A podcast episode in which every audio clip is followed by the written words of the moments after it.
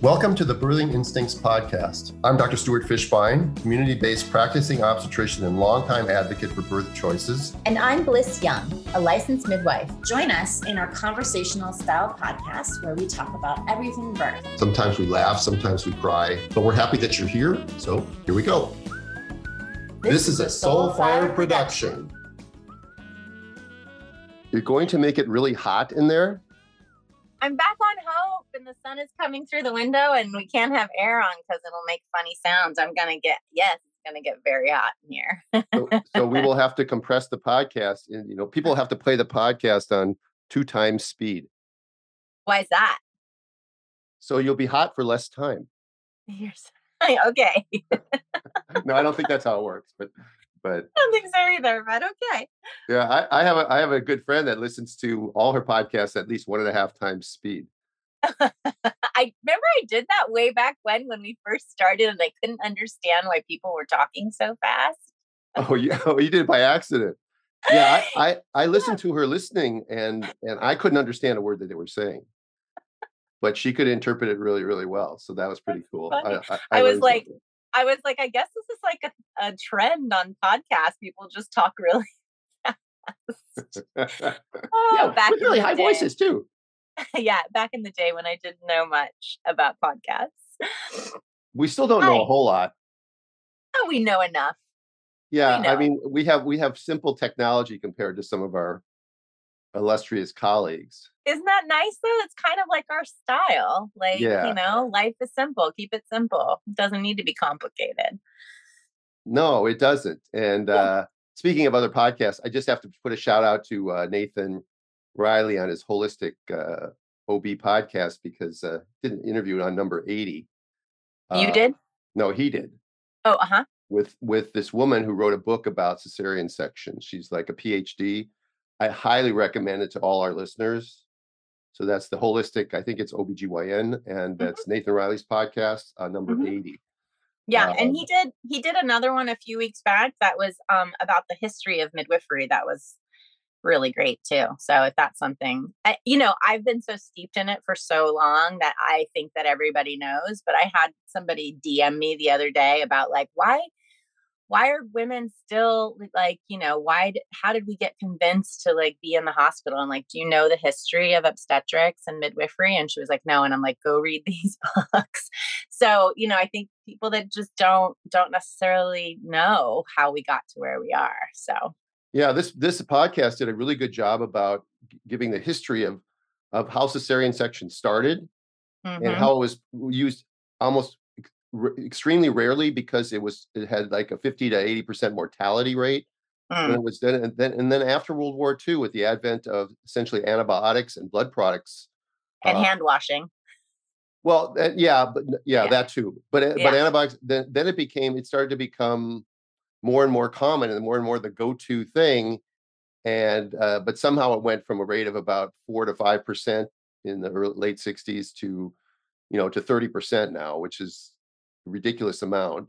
It was never yeah. supposed to be like that. And um, the mortality and morbidity, as this woman says, is even slightly worse now than it was back in the 60s and 70s. So, hmm. uh, we, and that's such nothing. a that's such a great segue into um, our topic today because yeah, tell people what we're going to talk about today, and then I've got a few things to cover before we get our guest on. So yeah, so we're um, going to be talking about accreta, which um, really is connected to cesareans. So um, we have a guest on who is a very good friend of mine. We'll introduce her when she's on, um, but who is also a client. And I had the benefit of attending all three of her deliveries. So you'll get to hear her story. So, okay, great. So let me yeah. get back to a couple of things here. One, I just want to make sure everybody really enjoyed the uh, Abby Epstein, Ricki Lake podcast. Um, we did. I've, I've, listened to it a couple extra times and then I, we've gotten a lot of um,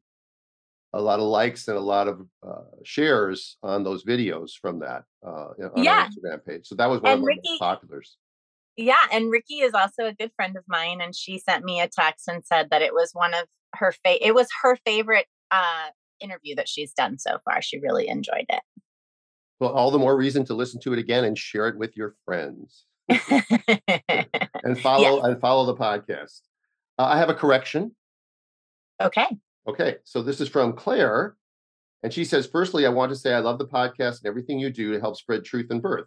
I'm emailing because of the mom from North Carolina who had contacted you in the last episode, which would have been two or three episodes ago now. Mm-hmm. She said that midwifery is illegal in North Carolina. And while that is a common misconception, it's not true. Birth laws in North Carolina certainly do leave a lot of to be desired, but home birth is perfectly legal. And there are certified nurse midwives all across the state who attend home births. CPMs are not licensed in North Carolina, but they are around and they can be found by word of mouth. there is a group on Facebook called Home Birth Community of North Carolina, which is a great resource for anyone wanting a natural birth in North Carolina. I'm hoping that by sharing this with you, you can help more North Carolina moms know that we do have options. Okay. So she says it's also the case for many states where there are rumors going around about home birth being illegal. But we yeah. we should probably, you know, I'll from now on when I get a letter that says that, I will investigate it before I read it on the podcast. Okay. Uh, I trust my listeners though. And uh, okay, so um, also another rumor that's out in my community is like I got a call from a midwife who told me that a patient was thinking about coming in to see our practice, even though it would be Dr. Flores, but she couldn't afford the $25,000 that we charge for a home birth. yeah. so I, I yeah. called the midwife and mm. she said the patient heard it from another midwife. So I called that midwife and that midwife said, I never said that to her, but I heard it from the patient who said she heard it from someone else. So it's like playing the game telephone, but you have no idea who started the rumor and no way to find out. It's out there. So it's yeah. not 25,000. No, it, it, it runs, it depends on what it runs between 10,000 and 18,000, depending on the distance and the and the history. I mean, is it twins and are you 150 miles away? Is it your first baby? Is it your third baby? We, you know, we we're in private practice, we can charge whatever we want. Sometimes we charge a lot less because it's a hardship case. Yeah. And uh, we used to have, I used to joke with you, I think, that um, we had a rule that we shouldn't decide what we're going to charge people till we do the home visit and see how nice their house is. but yeah, we can't do that either. You can't do that. Okay. Um, so, yeah. Great. Oh, you you got more? No, no, no. I was just going to say that you know I've I've been having conversations with people who like really want me to come to where they are because they've seen me travel, and unfortunately, because I would have to take the entire month off and not take any other clients, uh, you know, I can get quite pricey if I had to travel to somebody too. Um, so that's just yeah. But this know. this sounds almost as if someone either made it up or someone was trying to um, diminish what we do by saying that we charge that kind of money. Yeah, it might have just been a flippant comment, like you know, twenty five thousand. Like it's just a lot of money, and they just said it, and then it caught on. So, but that's good that you clarified. Yeah. Um, can I tell you about uh what I did yesterday? Of course you can. It's yeah. your podcast. so I had I had a, one of those days that I just didn't feel emotionally great. You know, I'm sure everybody has those days where they're just kind of like, meh, this is one of those days. And I um I'm I'm staying on hope right now because I'm I'm uh I'm subleasing a house and the agreement is, is that family can come back from time to time from Chicago back to Santa Barbara. And so I'm here on hope and I was like, I just don't want to like not I don't want to be home tonight. So I went and I saw a double feature and one of one of uh they were both documentaries, they are really great. And one of them was um about Leonard Cohen, um, who is a I don't know, he's not a rock star, but he's he's a pop musician, folk. What would you classify him as? Yeah. He doesn't have a classification. He's yeah. pretty he's a pretty cool guy, but he's the one who wrote the song Hallelujah. And the movie is really about how that song caught on. And but there was a quote that made me think of you and the podcast too. And I wanted to um to just read it for you guys. Here's the quote. You look around and you see a world that is impenetrable. He says at the end of the film, you either raise your fist or say hallelujah. I try to do both. And it made me think of you and I raising the fist and then saying hallelujah. So I don't know. I just felt like I wanted to share it today on the podcast. Well, it sends it sends a good good feeling, a big dopamine release going on me, me right now when you think of me in the in that way. So I'm I'm grateful to you. Thank you. I'm grateful to us. Yes, there are people who aren't. I'm not who I'm not grateful to. However, Instagram okay. Instagram uh, for, forbade me from using the term "useful idiot." What? Yep. Yeah, I was trying to comment on a post and I, I posted it and I used the term useful idiot and it wouldn't let me post it. So then I just was curious. So then I took the term useful idiot out and it, it let me post it. So they have a bot that wouldn't let me post a comment on someone else's post with the term useful idiot in it, even though useful idiot is it's a historical term. And it comes, I think, from Lenin. Um, so it's interesting that Instagram won't, their bots won't allow you to say maybe they maybe it's just the word idiot yeah, you can't, you know, you can't say mean words. You can be bullying someone still. What if what if the title of a new movie comes out called Useful Idiots? Will they not be able to put the title on Instagram? I think there's a show on on uh on um Netflix right now called God's Favorite Idiot. I do. well, we'll have to check that out. Anyway, I was just another bit of censorship and yeah. Speaking, speaking wow. of speaking of absurdities, I went when I was up in Paso Robles recently, I went wine tasting there. And one night I had a free night, so I went to the movies. Mm-hmm. And before the movies, you know how they run these commercials, right? Um, yes. They're yeah. not, we're not talking about trailers, we're talking about yeah. commercials now.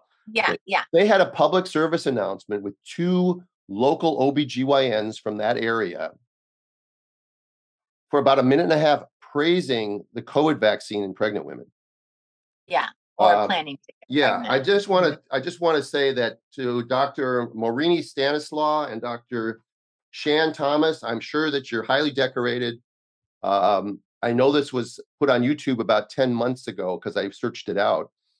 So this probably would have been last winter that you put this out. If if you still stand by it you're a fool. And if you don't stand by it, then you should get the movie theater to not be playing it anymore because you're encouraging all women how safe and effective the COVID vaccine is for you while you're pregnant. And they've got smiling faces and they're giving in shots and they're sitting behind their lovely desks and they're talking about all the wonders of the COVID 19 vaccine in pregnant women. It's, uh, it's, yeah, I, I, was, I couldn't believe that I was going to the movies and I had to watch that. Janice uh, Davis real quick, one more idiocy, and then one more um, absurdity, and then we'll and then we'll get to our guest. This is from Amanda, and she says, "Hello, I'm 35 weeks along, and I've listened to about 100 episodes since discovering your podcast. I have learned so much, and I have gained so much comfort and confidence from listening to your discussions." Mm-hmm. I've always felt the way you do about vaccines, and I'm so thankful to learn about all the unneeded hospital interventions that take place. It's so eye opening. So, my question is Get this. Okay. Can babies with heads measuring in the 90th percentile really not be born vaginally? Both a friend and my, I paused because I wanted to hear you laugh. Both a friend and my sister received a C section for that reason because the doctor said, don't be a hero and push, just have the C section. My sister's scar was huge and got a major infection. It was terrifying. I just, you know, again, another complication of cesarean, which does tie into today's theme. Yes. I just really feel like it's okay that he has a large head and that I can do this. Am I wrong? Can a big head really not be delivered vaginally? I'm five foot seven and have large hips. As if that actually matters either. My but doctor that's has what been people are told. That's what they're told. I know. My doctor has been pushing C-section since the first ultrasound. When yeah. he's measuring ahead of schedule. I don't want one, says Amanda. Your your thoughts, Bliss, on that? Uh, don't do it. You deserve a trial of labor. Um, babies' heads mold and your pelvis also expands, which is the beautiful design of our bodies. So, as Stu has said before on the podcast, unless you've had a major injury to your pelvis, like you had an accident where it was crushed or something, your your hips are going to expand to be able to um, birth your baby and we build babies that fit our pelvises. So, uh, you know, don't listen to that. Just give yourself the opportunity to have a trial of labor with a provider that supports normal physiologic birth, which it sounds like this doctor is not someone who does that. Yeah, I mean that was really well said uh, academically and and calmly. I, you know how I would have said things slightly differently, but I'll just leave it at that and just say, you know, run away from this doctor as fast as possible. Um, what he told you is absolutely incorrect. Um, if he knows it, he's a liar. If he doesn't know it, he's a fool. So I don't understand how um, you could continue with this guy. Uh, I know it's late in your pregnancy, but run, run, run, run, run. Okay. Last thing, uh, Physicians for Informed Consent, which you know is an organization that I support. I was one of the founding members of it. Yes. Um, they they advocate for the private practice of medicine and for the doctor-patient relationship. And I just want to say that uh, another bravo shout out to them and their attorney Greg Glaser. Um, Physicians for Informed Consent has filed a First Amendment free speech lawsuit and a motion for a preliminary injunction against the Medical Board of California in order to protect the free speech of all physicians in California. The Physicians for Informed Consent lawsuit argues that the medical board has weaponized the phrase misinformation to unconstitutionally target the dissenting physicians, including by attempting to intimidate, by investigation, censor, sanction, or public who, any physician who publicly disagrees with the government's ever evolving, erratic, and contradictory public health COVID 19 edicts. Nice. So you know and I know that what misinformation means when it comes out of their mouth means truth, but it's truth that's not in line with their narrative. Um, an example of the medical board's alleged targeting of scientific dissent, the First Amendment complaint refers to the following statement in the medical board's meetings. Ms. Lawson, who's a member of the board, stated it is the duty of the board to protect the public from misinformation and disinformation by physicians, noting the increase in the dissemination of healthcare related misinformation and disinformation on social media platforms, in the media, and online, putting patients' lives at risk and causing unnecessary strain on the healthcare system. The board standard, uh, as you know, PIC General Counsel Greg Glaser says, the board standard for misinformation is so hopelessly vague, it is impossible for me to advise my client, PIC, whether the board will arbitrarily prosecute PIC for its content, even though such PIC content is factual and meticulously cited. The scheduled hearing on PIC's motion is September 27, 2022. Awesome. So, anyway, the reason I bring this up is because even at this point, where more and more evidence is coming out that the CDC, everything they told you, the CDC is admitting now that a lot of the stuff they told you, but they're doing it very subtly, and the mainstream media isn't covering it. Right. But they're, they're admitting now that much of what they told you about the vaccine, about COVID, about the unvaccinated, uh, about about natural immunity, all those things they said were were actually wrong. And apparently, at the time they said it, they knew it was wrong. So we call that in common English lying. And yet we still have state legislatures like California passing laws that are trying to muzzle physicians who all along have been telling the truth, but because it's not their truth, it's labeled as misinformation. It's very inconvenient for them. uh, yeah, you know what would be really convenient for them to just finally admit that they that they were wrong. No, that wouldn't be convenient for them either, but it would be nice. You know what? They, would have a better chance of having a good uh, a good life and a good afterlife if they were to if they were to admit that. we're making judgments now on yeah. afterlife. Let's take a break for a moment and uh, let's tell you what I'm drinking right now, which is water mixed with raspberry salt. Because. I am drinking Element, LMNT. Yeah. So tell us a little bit about LMNT, please. Me? Yeah. Okay. I'm switching it um, up. It is it is a healthy electrolyte uh, drink that um, is environmentally conscious, like we love, because it comes in a little packet and you can put it in your reusable water bottle.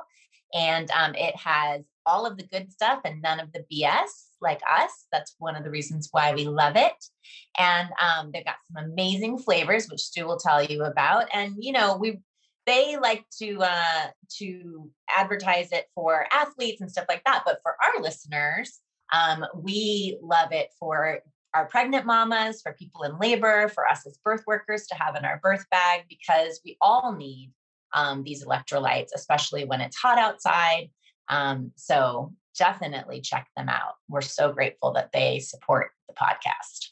Yeah, I took a bike ride this morning into a hiking trail and then I went on a hiking trail. I got up early didn't want to get up early. I woke up early. So, um, but I packed in my uh, my my raspberry salt element uh, in my water bottle, and it was great. So it's yeah, it is good, and it comes in great flavors.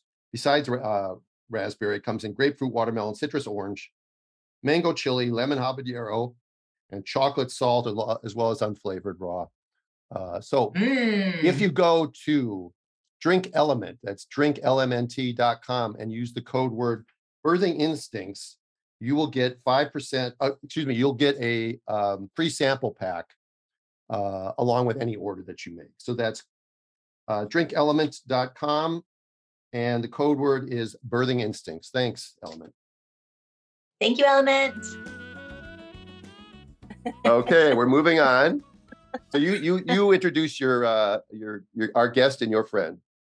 Okay, great. Is she with us? Yay! Um, so Desiree is one of my good friends who uh is not only beautiful and um, so fashionable and amazing. Um, but she's also the mother of three beautiful boys who I had the absolute uh, honor and privilege of attending all three of her deliveries. And um, I was um, studying, I think I mentioned a couple times on the podcast, I was studying breech with uh, Breech Without Borders. Um, and uh, and they talked about the downstream consequences of cesarean section, and it brought to mind Desiree's story, and I just wanted her to come on the podcast and share her experience. Hi, love. Hi, guys. Hi. Hi Thank Desi. you for joining us today. Um, Dr. Stu and I also, I mean, I don't know if you were part of her first delivery, but but we have a a great relationship with Desi and there's a lot of love. And she called me this morning. She's like, I'm a little nervous. And I was like, You're just talking to friends. Like, don't worry about it at all. So thank you for being here, sweetheart. I know your thank life is you. busy with three little boys. Oh, it's wild. Thank you for having me. And Dr. Fishbein, you were actually, you did my first ultrasound with Fox as well. So you had a little part of even Fox.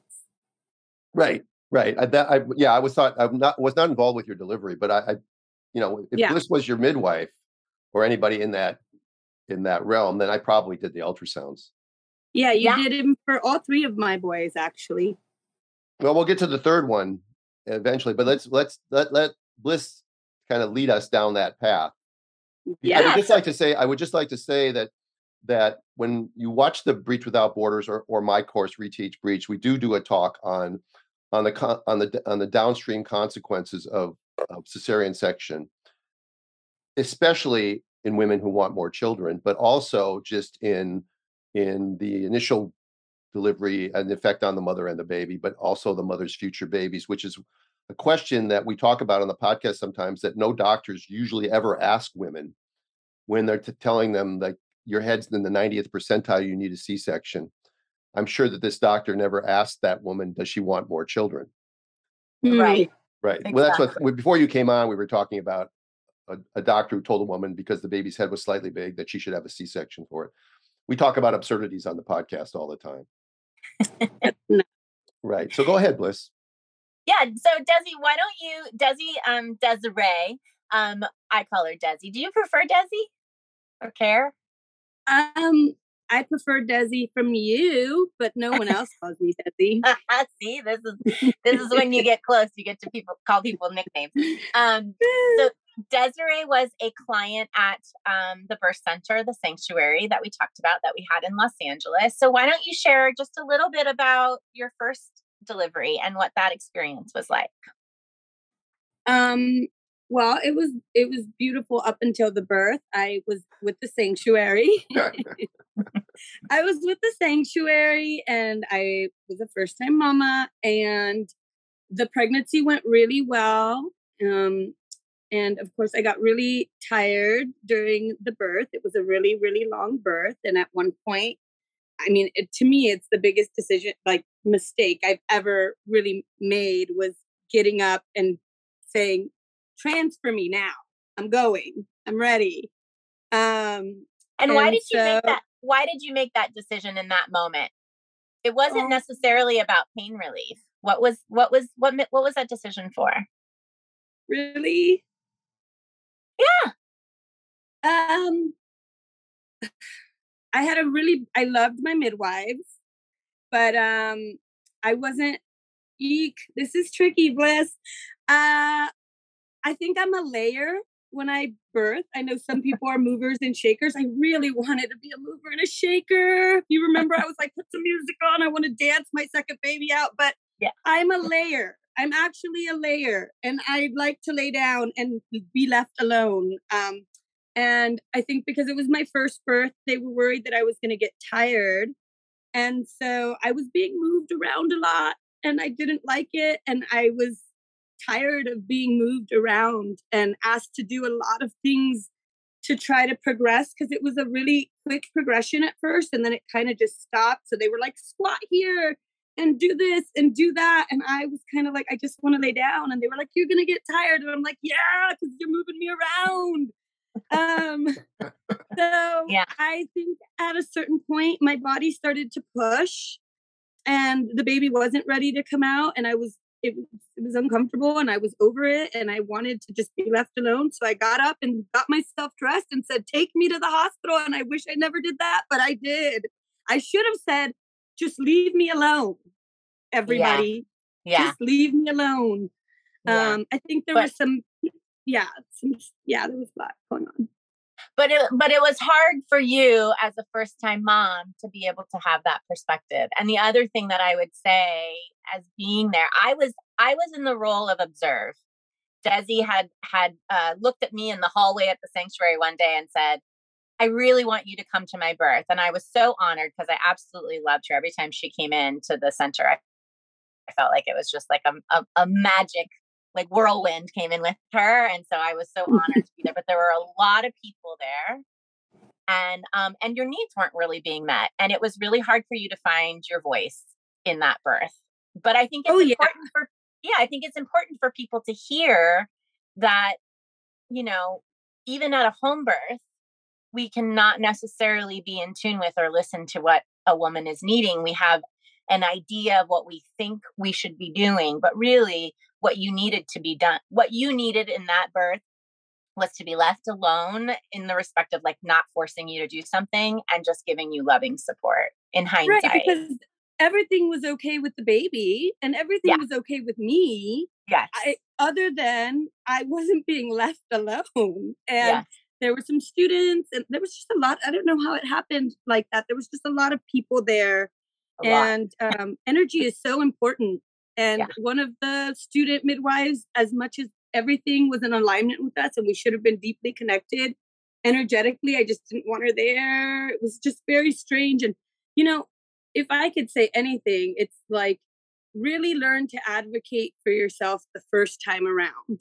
Like realize the importance of advocating for yourself the first time around. And I think that's so tricky because you don't know how to do that the first time around. You want everything to go with flow and you don't want anybody telling you anything that isn't really positive. At least for me, it was that way. Yeah. Um, yeah. But I sure okay. learned how to advocate after that. You sure did. So tell us what happened when you got to the hospital. Oh, that was the worst experience um, ever. they left me in a hallway. I feel like there was some tension because I was a transfer. So they were not very kind. Um, they left me in a hallway for a long time. Um, I was laboring with people walking by. It was it was really horrible actually, and I was in a lot more pain at the hospital than I was at home. It became really uncomfortable. And then when they gave me a room, they started to kind of separate my husband and I. My husband was really on board with home birth, and they started to tell him, like, she's been in labor for two days, the baby's maybe at risk, even though he, he wasn't. And um, they, you know, finally my husband looked at me and said, Baby, let's just do what they're telling. We were so tired. Can yeah. I say, can I say something? I just yeah. want to, I, I want to clarify that when you said they began to separate you from your husband, you don't mean physically. You mean no emotionally. I, I, I got that. Yeah. Sure the, most of the listeners got that, but I wanted to you know, in the era of COVID now, this is way, way, way, way before that. when people say they would, they yeah. wanted to separate me from my husband, it, it sometimes it's for stupid rules and reasons like that. But this was they were try they were almost using your husband to uh, and driving a wedge between the two of you as far as your goals for the birth. That's what you meant, yeah. right? They were putting fear into him, um, just telling him that you know even if they gave me a chance to push, we they, they literally said to us, "We're not sure he would survive." The baby would survive. So they started, and then at that point, Radar just looked at me and said, You know what, buddy? I love you and I really wanted this home birth and I know that this was really important to you, but just give me my baby. Let's just get our baby out safely and let's just do this together. And it was, it just went downhill from there. I was so defeated. I was sobbing. This was my worst case scenario. Um, they took us into the room to have the surgery. I had an allergic reaction to whatever they were giving me. I was, this is so um, icky to share, guys, but I was like vomiting in my own mouth because they had me laying on my back and it was just, I felt like I couldn't breathe. I had to, um, I couldn't, for some reason, the only way I could breathe is if I turned my head away to the left, which my husband was to my right. So I felt just, it was awful because I wanted to look at my husband. I needed his support, but I was feeling nauseous and, um, and then they, they we had a C-section. And when the doctor got there, he said, and I'll never forget these words. He said, Why are we doing this? She could have pushed. Mm. That's literally what he said mm. while he was cutting me open. Why are we doing this? She could have pushed. The baby is right here. Mm. And I just sobbed. I sobbed did, and did any did anyone did anyone respond to that statement? Was he making it to the to the ceiling in the room, or was he speaking to somebody particularly? He was speaking to the staff, whoever. I, I mean, it was such a whirlwind. There were so many people in there. It was so violating. It was all the things, and he just looked at them and and said, like, "Why are we doing this?" But he had already sliced me, and and it was it was it was horrible. It was. I felt it put so many like I just felt like I'd failed. Honestly, like I should have stayed like all the things just right then and there. I was like, how did how did I let this happen? He's even saying, and why is he doing this if he knows that I could push? Like what is happening in here? So yeah, yeah. hindsight is uh 2020, right? You get a totally different perspective. Okay, so you planned a home birth you ended up having what I would consider a traumatic cesarean, and you had to process for a, for a long time. Every time I saw you after that, we would have tears and conversations. I've actually mentioned you on the podcast before in that respect, but didn't really mention your name. Um, but I remember, I remember how much it affected you. And I remember you needing to talk about it um, for a long time. And, yeah. I, and, and then you got pregnant again. And what happened with that pregnancy? Oh my goddess, it was the best pregnancy ever um, I remember actually, Dr. Fishbein, you told me I was pregnant, but I did have some losses in between. If you guys remember, I had a couple losses in between. And yeah. so I was like, I don't feel pregnant this time. I don't, I don't think it's actually happening, but it did. And we went out to lunch, you and me and Amanda, if you remember, across the street from Fishbein's office. And I, I was like shocked. I couldn't believe that I was actually pregnant. Um, and we planned a beautiful birth. I said I wanted to be home. And it's funny because we went to see Dr. Fishbein and Radar was like, um, are, like, is this safe to do a VBAC?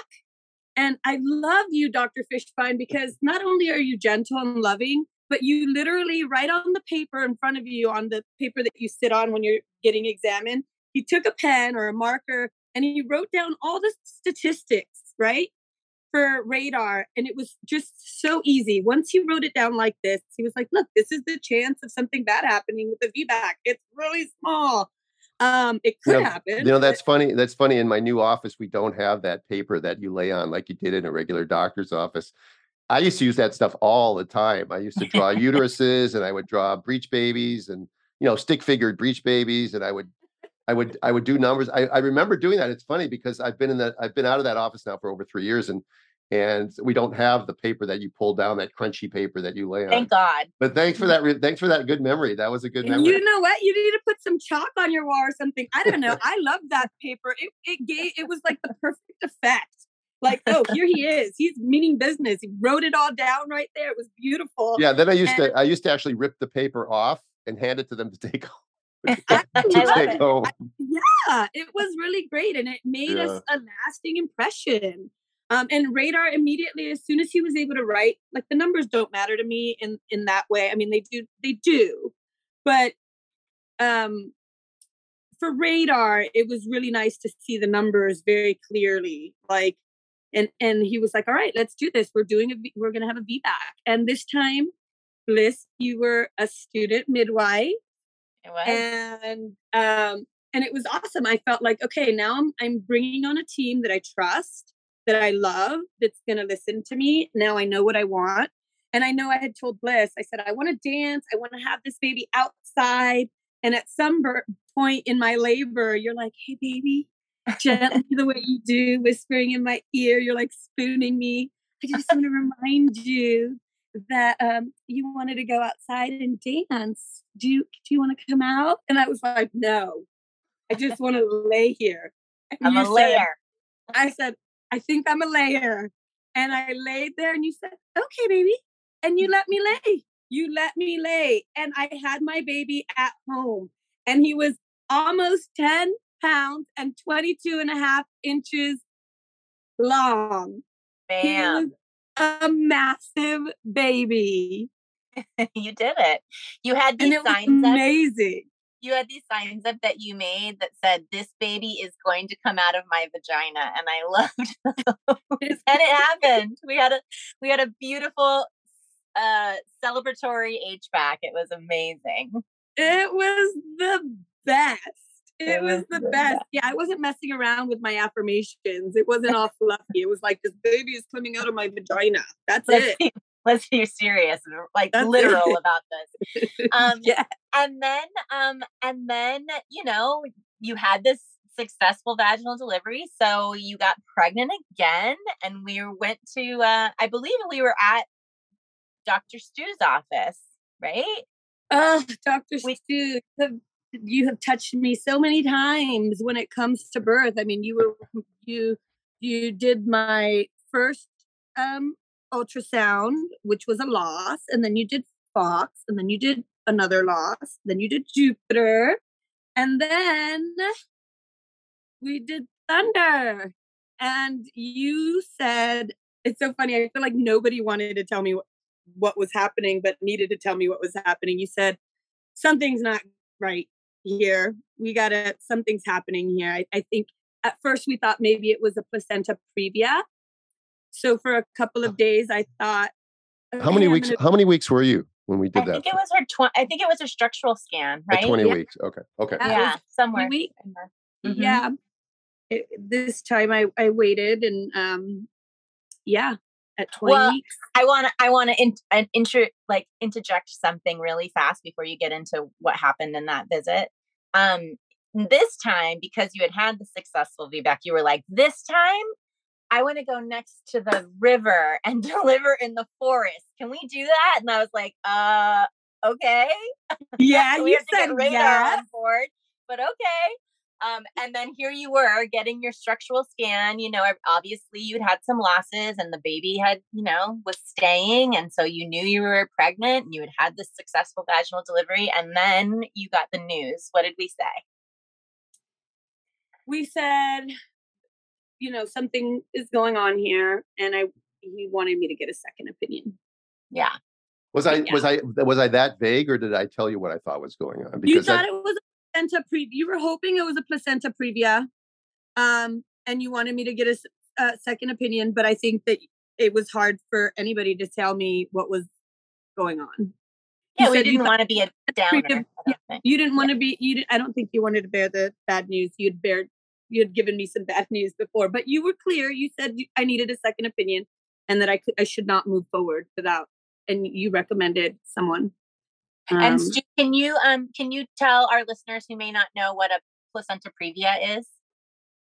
Yeah, placenta previa is uh, where the placenta implants is really important, and that's something as part of the 20 week scan or even earlier scan. You you try to look at that, and and placenta will often implant anterior or posterior or at the top of the uterus. It's called fundal implantation, but when it implants where the placenta is actually covering over the opening of the cervix, um, that's called a placenta previa. And then you can have a marginal placenta previa where just the edge is covering it.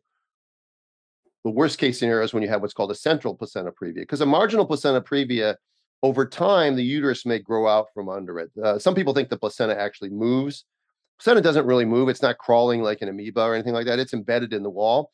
But the areas which which have poor vascularity, like right down by the cervix, they tend to recede and the and the placenta tends to seek out and grow toward areas of better vascularity, which would be up higher in the uterus. So sometimes at 20 weeks, you'll see somebody with a marginal placenta previa, and by 28 weeks, it's it's not even a low lying anymore. It's not even an issue. But when you have a, a central placenta previa, there's pretty much no way that that's going to change. And it's just where the placenta grows over the cervix. And so that's a real problem because obviously the baby can't get out without tearing through its own placenta, which is a well, just put it, it's not a good thing. Put it that way. Yeah, and and even if the baby, if it was more marginal, but but covering the os in some way, not completely, you could have really uh, a big bleed. Right. Um, but one of the other things that we're looking for with a woman who's had a previous cesarean when we do ultrasounds in subsequent pregnancies is we're looking at where the pl- placement of the placenta is not just in relationship to the os, but in relationship to the scar. So that is something that you know we want to um, to know in terms of caring for a woman who wants to have a VBAC. Okay, Desi. So then you decide um, you're going to go get a second opinion. And I think we were still pretty positive at that point. We were like, we'll do acupuncture and placentas. Oh yeah, and, visualization yeah. and all yeah. the things. And I think, and, and uh, Dr. Fishbein, I'm pretty sure you may have thrown out the word accreta, but I maybe didn't want to hear it. Um, you may have said oh, like, let's get a second opinion to make sure that it is it's not um an accreta. But we were just I was like, nah, it's just a previa. I'm in a vision. It's gonna be like a balloon and it's gonna just go and I, gonna, everything's gonna be open and clear and I'm gonna have this baby. It's gonna be easy peasy lemon squeezy. Yeah. Um, we got a second opinion, and the second opinion also was like, oh boy. Um, well, he he was a little like, you know, he said, I think it, you know, I could give you a C-section and I think it'll be I think it's a previa or you know, and then he said, But I would really like it if you got a third opinion. Wasn't that Dr. Emiliano Chavira? Yep. Yeah. And and uh, you know, you had um uh state insurance at the time, correct? Yeah. Yep. And um and you are Mexican and black. Mm-hmm. Correct. So mm-hmm. we had some, you know, and Dr. Stu is somebody that I really trust. And so going for a second opinion was a big deal in terms of like, okay, who do we trust to be able to give us a second opinion? And who would we trust to, you know, be part of your care given the concerns that you had about being a Black woman in the maternity healthcare system? So there was a lot that went into like making these decisions as well. Oh, well, and, that, and, that's why Chavira was a really great choice. Yes. I want yes. I want to make sure people understand that. I don't remember him asking for a third opinion though. So that's this. I'm I'm I'm interested to hear the story from this point forward too, because I don't think I saw you again after that. No. Right. Um. Yeah. I mean, Bliss. I always feel like, um, just so grateful to you and and Dr. Fishbein. I feel like um being a black and and Mexican woman or a woman of color, um, you've always held this container um I feel like you guys are way up there when it comes to like healthcare or birth. And I felt very lucky and I always felt very protected by you, Bliss, and, and Dr. Fishbein. You always saw me and took care of me no matter what was going on. Um, and I just felt very special because I don't know that everybody gets this amazing care by people like you guys that are like advocates and intelligent and and you're you're gonna try your best to get this baby out of my vagina. So I knew that I was in self like I was really being taken care of, you know, in a yeah. really special way. So we went and saw Chavira and he said, uh, I want you to get a third opinion. But I think that if we have to, I will, like I said, will you be the person to do the C section? Because I was so traumatized from my first experience. This other doctor that also said, Why are we doing this? She could have pushed, was mocking me about wanting to keep my placenta. He was like, Oh, is it because, uh, what is her name? Kardashian, Kim Kardashian kept her placenta or whatever. And I was like, What are you talking about? Like, what are you talking about? So I, I really was um, fearful to go back. And so uh, Chavira said that he would do it if, if, if the results were leaning in that direction. So he actually found me a, a doctor. He's um, amongst his peers. He put a, a message out and said, "Who is the best uh, placenta accreta specialist out there?" And um, he found me a, an amazing doctor, but he was down in Long Beach. Um, so I went down, and you live you live in in Los Angeles, so for our listeners, that's you know it it could be an hour or more with Los Angeles traffic to get down to Long Beach. It's it's quite a distance. Yeah. So I went and saw him, and um, he immediately was like, "You have placenta." I think procreta. Like he saw it, and he's like, "I can't tell. We need to go do a different." But I think it's a procreta can I explain? Can I explain Please. that? Yeah. yeah. Okay. So we're, we're actually talking about when you have a placenta accreta, it's not the the term for that now is placenta accreta spectrum because it is a spectrum. It runs from a placenta that overlies the scar but does not invade, which is normal. I mean, it's it, you that's that's okay uh, as long as it's not covering the cervix as well. But when a placenta grows into this uh, scar, um, then that's called the placenta accreta when it grows into the into the muscle.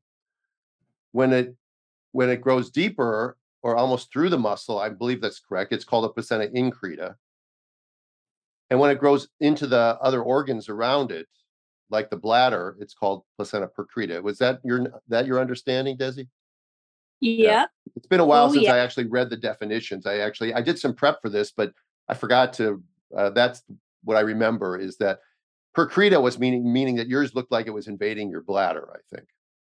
Yeah, it was it's starting to eat through, and it was kind of going crazy. There was talk of me possibly needing a catheter for many months after the the birth and he he wasn't sure you know you can only see so much and he had like a specialized machine obviously even more detailed than the one that you were using and uh he um he immediately said I, I i can't I'm pretty sure this is what this is. So I think I had to go get, I'm not sure, was it an MRI? Is that possible? I had to yeah. go get like an MRI. An MRI is often used because even though the um, the data on MRIs for this is not useful, it's not something that's that's better diagnostic than an ultrasound. I just think that doctors see it so rarely. Maybe not this guy, but eh, but other doctors see it so rarely that no one wants to call it and everyone wants to know kind of precisely how deep it goes. But you can tell that by ultrasound generally, although sometimes it can be missed on ultrasound if it's just an accreta, um, because that helps you to plan your team for the delivery, which we'll get to shortly. So an MRI would be the second step. It's not something that's mandatory or routine, but I think in the, today's world where if you know if you can do two tests, why would you only do one? Yeah. okay. And I think you pinpoint it. Nobody wants to call it, right? I think you that that is it, nobody wants to call it. You're right. Well, and because think, it, because when you call it, it the, the the choices are are bad and worse. Yep. Right. Pretty much. Oh, yeah. Okay, so now you have the bad and worse choices. Tell us about that. Um, but I also had learned so much about my other births, so I was also ready to advocate for myself. Um, we were 28 weeks at this point or 25 by the time everything was going on and he um i was still it's it's funny i was still trying to save my uterus guys because i did want more children. Like that was literally i mean this is going to sound really intense but at one point i said okay what if we have an abortion now? Can i um will i be able to save my uterus? And he said that is a wonderful question. And at this point no. Like this like i'm he was like look I, I love you but i'm trying to keep you alive. This isn't about your uterus anymore. Like i'm you have two kids. I'm trying to keep you alive I'm trying to keep your baby alive um so it got pretty grim pretty quickly and he wanted to dr fishbein luckily had given me some information about the like i think the accreta and like the bleeding out and so he wanted to take i think for them they want to take it out sooner than later so they would like to have the C-section and the hysterectomy pretty much pretty early. I think at 28 weeks, he was asking if we could start the planning of Thunder's delivery. And I said no, I refused. I said, I would like to get to 30 weeks. And they talked to me about what Dr. Fishbein says calls the bleed. Dr. Fishbein, yeah, am I right? Yeah, well, well, that's more with the placenta previa part of it than the than the accreta part of it. The placenta previa most women with placenta, a true placenta previa, will have a, a an initial bleed somewhere in, in, the second trimester, and that bleed will generally not be. It'll be scary because when you're pregnant, seeing blood come out of your vagina is always scary, but it's usually not um, uh, a finality. If that's the best word I can come to. But it does imply that there will be a, su- a subsequent bleed, and that subsequent bleed, I was always taught, would, could be really significant, and therefore yeah. if you had a bleed and your baby was in the viable range, like above 24, 25 weeks, they'd want to potentially, at least when I was in the back in the 80s, they put you in the hospital and you essentially yeah. sat in the hospital for however long until you ended up either making it to the goal. And the goal ideally is about 34 to 35 weeks um, nowadays, but whatever goal they set for you, or if you started to bleed heavily, they would then they knew you were right there and they could do something. Right. Yeah. So I refused to be checked in. I had two little children. I was still nursing. And also from my first, and this is where we talk about like, I was able to advocate for me, myself this way because I had already had all the different experiences. So before Fox, if you remember, I had a pregnancy that was not viable and it wasn't like terminated, it wasn't going anywhere. I had to have a D&C.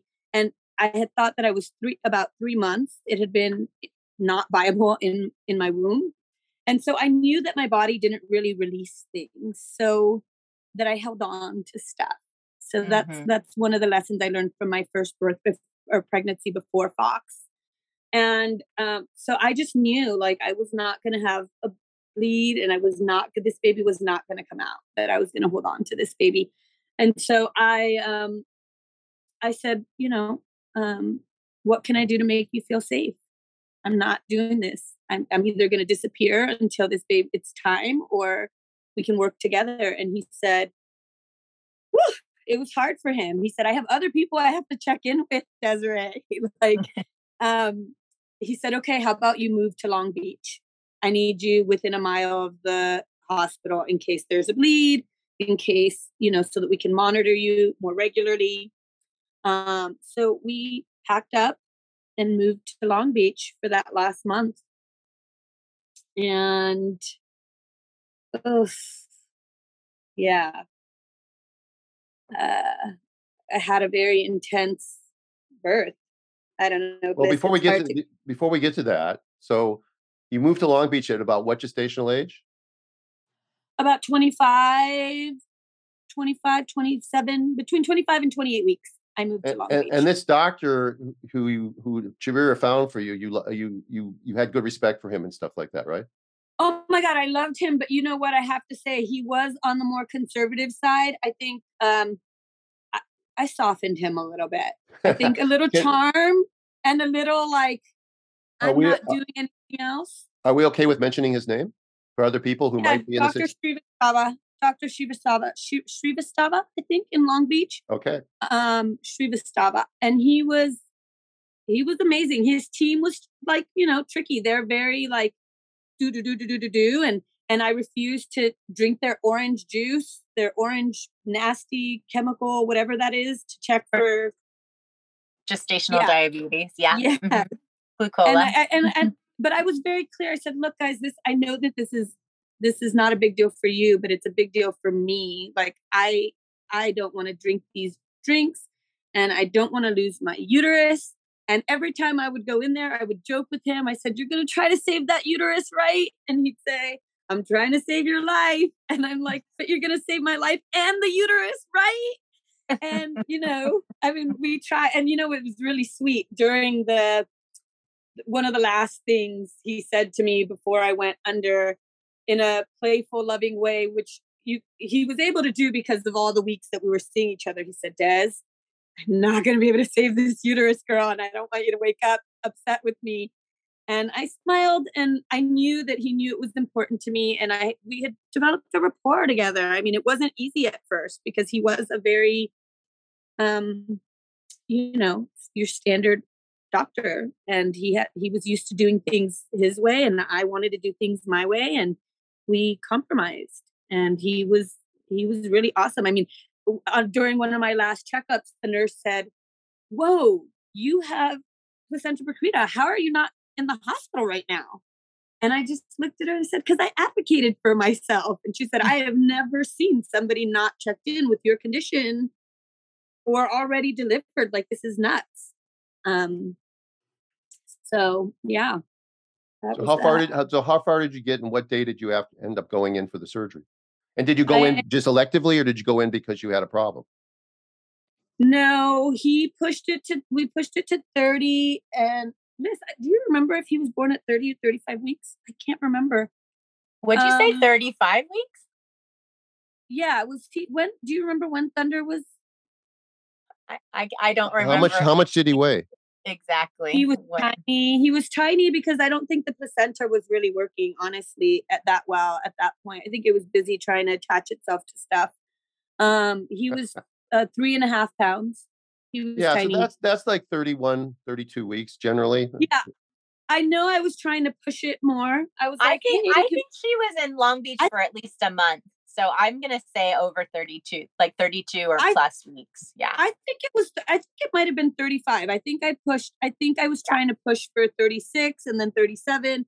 And at 35, he said, That's it. I have other people. I cannot keep like yeah. this is a lot longer than I'm I'm already comfortable with. And you, you pushed it as far as you can go, girl. Well, yeah, yeah you put you pushed his limits probably a lot because if, you, if what you're saying is true and you were 35 yeah. weeks and the baby only weighed three pounds, two ounces then not yeah. only did you have an accreta or a percreta um, and a placenta previa, but yes, you had growth restriction as well. So. Yeah, yeah. No, I think he was born at 35 weeks because I had pushed it because I think I had learned that the um, the longer he was in my womb, the less time he'd be in the NICU, and because I was still nursing two other boys, I it was really important to me. I and oh, that was the other thing. They wanted me to stop nursing the boys, um, which I also did not agree to. Thunder, you're your own, you're your own woman. You're your own Jupiter woman, Desi. was so little. Come on. Well, and not, but this, but this is important. This is important point is that a lot of a lot of information and a lot of advice that we give to our clients is what's basically called consensus opinion, mm-hmm. and you know they they do it because you know, and they want to treat everybody the same because it's this is the safest way they see how to do it but it doesn't necessarily apply to every person.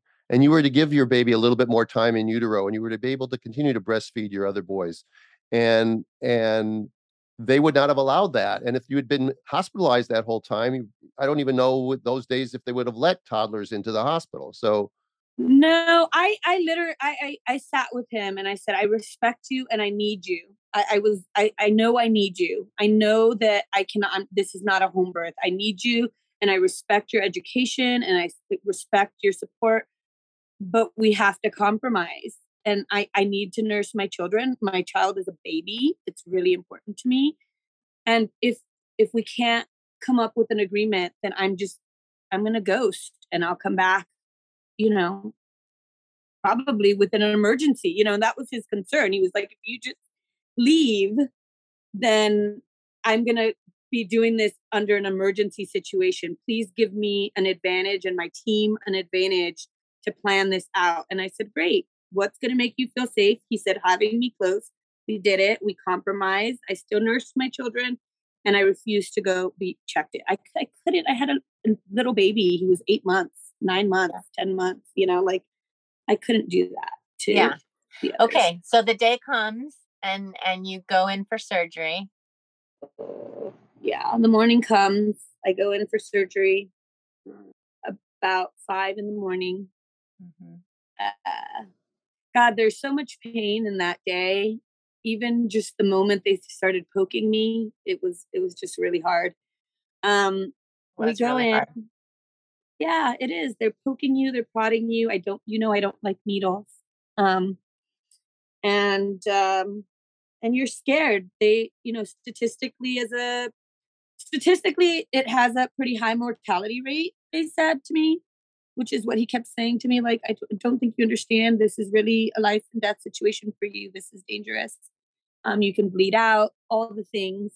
And then I'm brown, and so I was just that. Uh, that statistic alone is scary, right? Like that's just we're treat. You know, you know.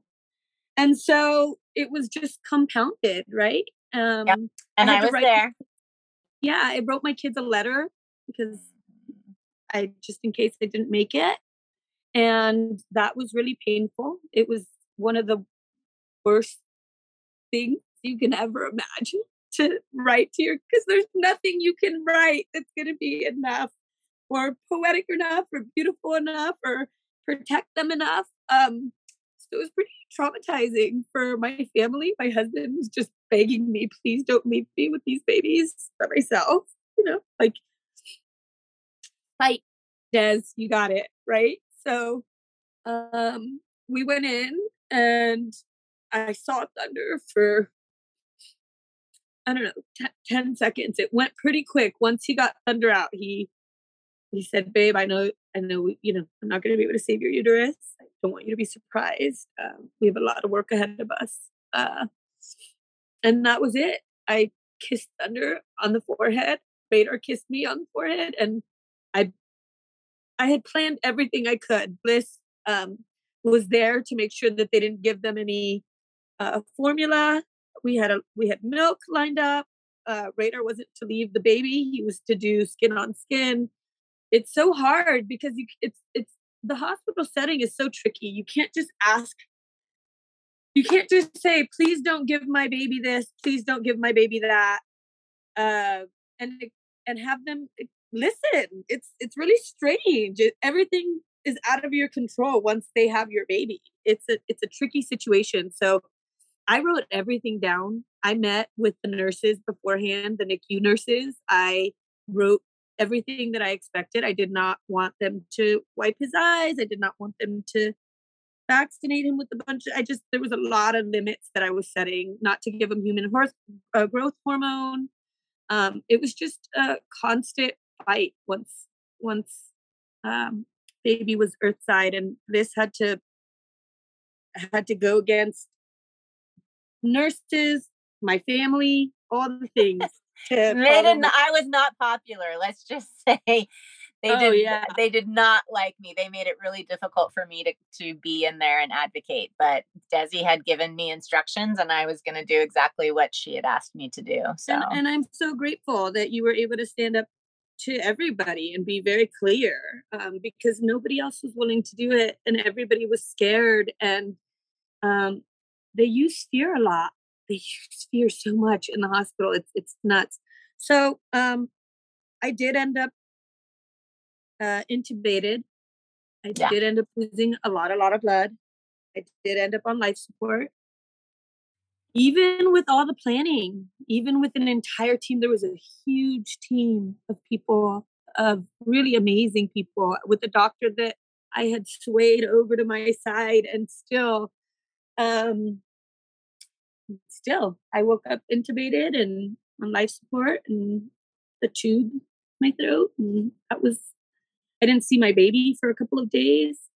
Um, it was pretty awful. It was pretty much i still don't i i haven't handled a lot of my health stuff because i just don't want to feel pain it was one of the most painful experiences that i just i even now thunder's four and i don't want to do anything that's going to hurt me because it was just is all still in my body yeah you're still processing your trauma oh, around oh, yeah. it and you know i i remember i remember so much but i remember you going from this you know let's have a baby vaginally in the woods next to the river to finding out that you probably weren't going to get to have a home birth. You weren't going to get to have that baby. Yeah. You weren't going to get to have a vaginal birth. You were you were dealing with losing your uterus and not being able to have more children, being in the hospital, potentially losing your life and having a baby in the NICU. Like that was so much to process and to deal with. And um, I just want to tell you how proud I am for how you advocated for yourself because as as a lot of people know when it's a scary situation like this it's really hard to stand up and you listened to your intuition and you advocated for what you could figure out was the best for your entire family given the shit situation that you were handed and yeah. um, i know that you know we all go back it's like hindsight is 2020 so we go back and we're like oh i wish i hadn't whatever but the only thing that we can do in those moments is move forward and make the best decisions that we can and you are a beautiful example of someone who not only advocated for yourself but you also figured out how to move your whole family to Long Beach. And I, I will tell you, our listeners, that that's not because Desi has a whole bunch of money sitting around. that's because Desi is a determined person who figured out how to make what it was that she wanted work. She pulled her resources and her community to be able to advocate for herself with her family and with the medical team. And so you guys are here. You're alive. Thunder is beautiful, amazing. All your boys are so beautiful. Wild. And I and I remember you guys went to Bali as as a way of celebrating life. Um, I don't know if it was like a year later or something, but you guys said we survived this. We need to go and do something really beautiful. Yeah, I mean, I want to say uh, a couple of things. One is that I'm not telling everybody to do exactly what I did or say exactly what I said. Um, it really, you're right, Bliss. It's intuition, and it's it's also just like knowing your body and your limits and what your needs are. Um, and it's different for everybody, right? Totally, totally. Uh, and yes, I did not have money laying around. It was a, it was a community thing, and um, yeah, at one point when they said like you know, you might not make it through this birth. I was begging Radar. I said, let's go to Bali. If I'm going to die anywhere, that's where I want to die. and he was like, well, if you go there, you're certainly going to die because I don't think that, you know, you're going to have a Dr. Srivastava there to to work through this kind of complicated birth. And yeah, we we went to Bali. I think Thunder was like six months. He was little. Yeah, yeah. that was amazing. Um, the other thing I want to say real quick, and I could tell Stu's writing notes feverishly. He has a couple things he wants to say, but yeah. you know, supporting you in advocating for breastfeeding and going to do skin on skin with Thunder, you know, whatever it was, day two or day three when you weren't intubated anymore, across the entire friggin' hospital in a wheelchair, and uh, you know I don't even remember like you you they would let us come in and support you and you were trying to stand next to the incubator and like it just showed me how totally wacky it is that our our hospital rooms are not set up so that women who have C-sections because most of the babies who are in not all but a lot of the babies who are in the NICU their moms are recovering as well and like why do we not have these rooms set up so that you guys can be together? I have no idea, but it was one of the worst things for your healing. And you know, you're that kind of mama that you're like, I don't get, I don't care. I'm gonna get up and go and be with my baby. Um, so it just gave me a lot of insight into like what we can do to do better when we do have these kind of situations in the hospital as well. Oh man, we could have an entire conversation about That's having true. a baby in the NICU. I'm not kidding. Yeah. That yeah. was like it was like I it was like war number one and then war number two. It was it was like really intense and yeah. and and it was really painful and it was as difficult as they could make it. They made it and you find your sweet people here and there that support you. I mean, I literally I, I essentially broke Thunder out of the NICU, but yeah, yeah, well, maybe we'll have you back for that. Another day. Stu? Hi, I don't think that I've had a podcast where I haven't spoken for at least 10 minutes. yes, you have. so, maybe, maybe, maybe when Hayes was on, I, I probably didn't speak as much either. Uh, Desi, thank you for telling your story. This is, um, you know, there's a lot of lessons to be learned here. Um, yeah. We, you know, we can't go back. So this is, this is more in general and it's for our listeners, but I want people to understand that, that first of all, the first birth matters yeah and what happens in the first birth and and doctors say well you know if, if you were a multip i would deliver your twins vaginally or if you were a uh, multip i'd deliver your breech baby vaginally it's like no no the first birth matters that much and when we have 30% of women having their first birth by cesarean section mm. we've gone well that has led us you, you do the math here um, prior to the 1960s the, the incidence of a, a placenta accreta or the what now we call the uh, placenta accreta um, spectrum, was about one in 30,000 pregnancies. By the late eight, by the year 2000, it was one in 533, and apparently in the last year or two, it's about one in 272. Wow. So I don't even know what I can't even do the math on that. Um, uh, how what percentage increase in that period of time? But the obviously the only thing that's really changed is we've gone from a C-section rate of under 5% to a C-section rate of over 30%. So C-sections, when the doctors tell you it's, you know, it's it's just a simple operation, it, you'll be in and out in 30 minutes. Why would you want to, you know, risk your baby or risk your vagina or risk this or risk that? It's like they don't tell you the potential negatives of it. And this is a well-known potential negative of a scarred uterus is placenta accreta spectrum.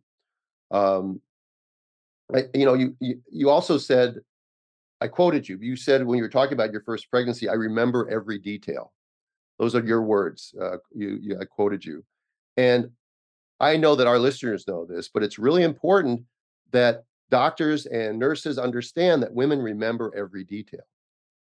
So how you speak to them, what you say, you know, don't talk about Laker scores. Don't talk about oh, this baby, well, as you're cutting her open, say something like, why didn't she just push this baby out?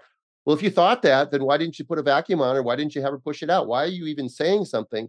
Now, that doctor will never remember ever saying that, but I'm 100% certain that that doctor mm-hmm. said that because women remember every detail.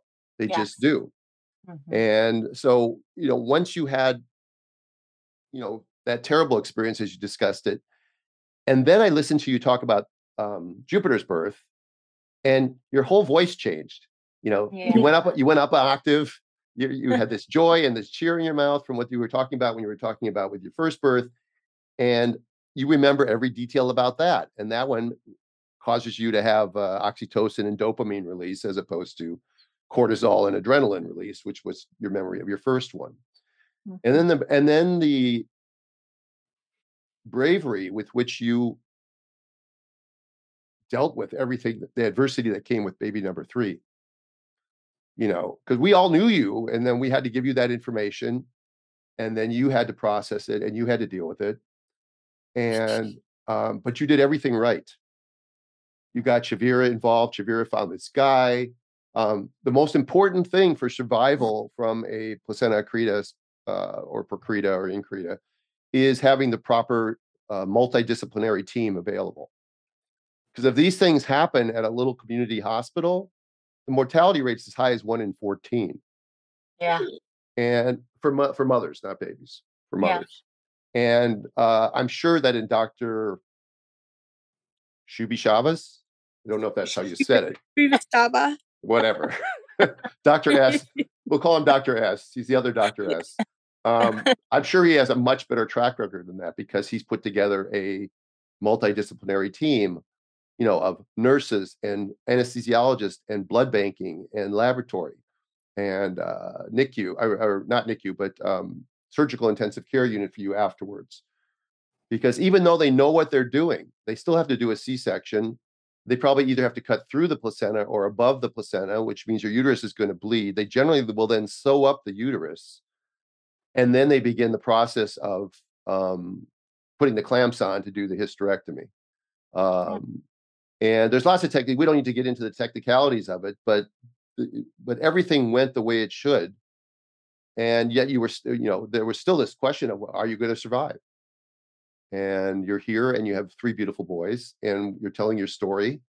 And for for us, knowing you personally, um, the story hits really home. But I think all our listeners are going to look at this and they're going to say, "Yeah, uh, cesarean section is not innocuous."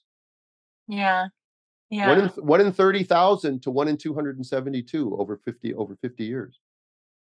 Yeah, and with mm-hmm. and with her um, you know, potentially losing her life, but also as you shared so beautifully, just your experience and the fact that you're still processing all this. And, you know, I mean, it, I love that you highlighted that, Stu, is, you know, all of the ways that it matters, that it doesn't just matter the the physical part. It's it's all of it. It's who you are as a mother to your children who were you know needing you during that time it's all integrated it's all holistic and um the other thing I wanted to say is that stories like this and supporting women like you really impact us as providers as well. Because you, Desi was worried she was going to cry, and I'm totally the one crying. um, uh, I said, "We cry on the podcast. It's okay." But you said to me, "I was an I was observing your first birth, and you were with me through the journey into becoming a midwife." And you said to me, don't ever lose who you were at that birth. Don't ever stop being the person who sits by the bed and is patient and doesn't push. And you, your words and how much that affected you have been in my head at every experience that I've had since then. And so, you know, I want you to know that. I'm sure you do, but I also want moms to know that we are we are greatly affected um as you know, community based birthing advocates and um, providers, practitioners, as Stu likes me to say, um, that you touch us as well and you go with us to our next families and our next deliveries. Um, so thank you for who you are for us, Desi, as well, and your beautiful family. I love you guys. Yeah. We love you. yeah. I, I, think this is a great place to end. I had a, yeah. Know, other things but this is just a great place to end the podcast and leave it at that. And maybe we'll have some sweet music swelling from our producers as as we yes, right some, some, some leonard cohen music i say. Yeah okay. And as we ride off into the sunset and and desi thank you for telling your story. Um, i'm sure it's going to affect a lot of people uh, I know that a lot of a lot of our, our our listeners and stuff, you know, they're not ultrasoundophobic, but some are. There couldn't be a better reason actually to have gotten an ultrasound. You know, if you need a reason to get an ultrasound, like at 20 weeks. This is this is a rare case, but this is one of those reasons because otherwise we would not, probably not have known, and who knows what could have happened at that point. Yeah, we would have been next to the river. Yeah. Even though I said we should leave it here, I, I couldn't help but stick in another another talking point. I love uh, you guys. Thank you, thanks, Desi. Thanks for listening, uh, everybody, and we'll uh, we'll catch you at the next podcast. Right, Bliss? Okay. Yep. See you then. Bye-bye.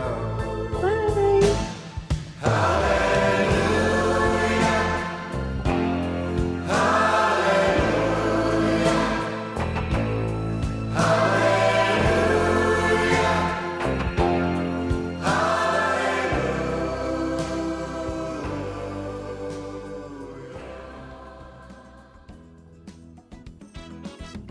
Thanks for listening to the Birthing Instincts podcast. We know that we all lead busy lives, so we are extremely grateful that you give us an hour of your time each week. If you enjoyed this episode, please share and don't forget to subscribe to our podcast for the latest updates and reviews. To help others join us, you can find Dr. Stu at Birthing Instincts and Bliss at Birthing Bliss Midwifery on Instagram.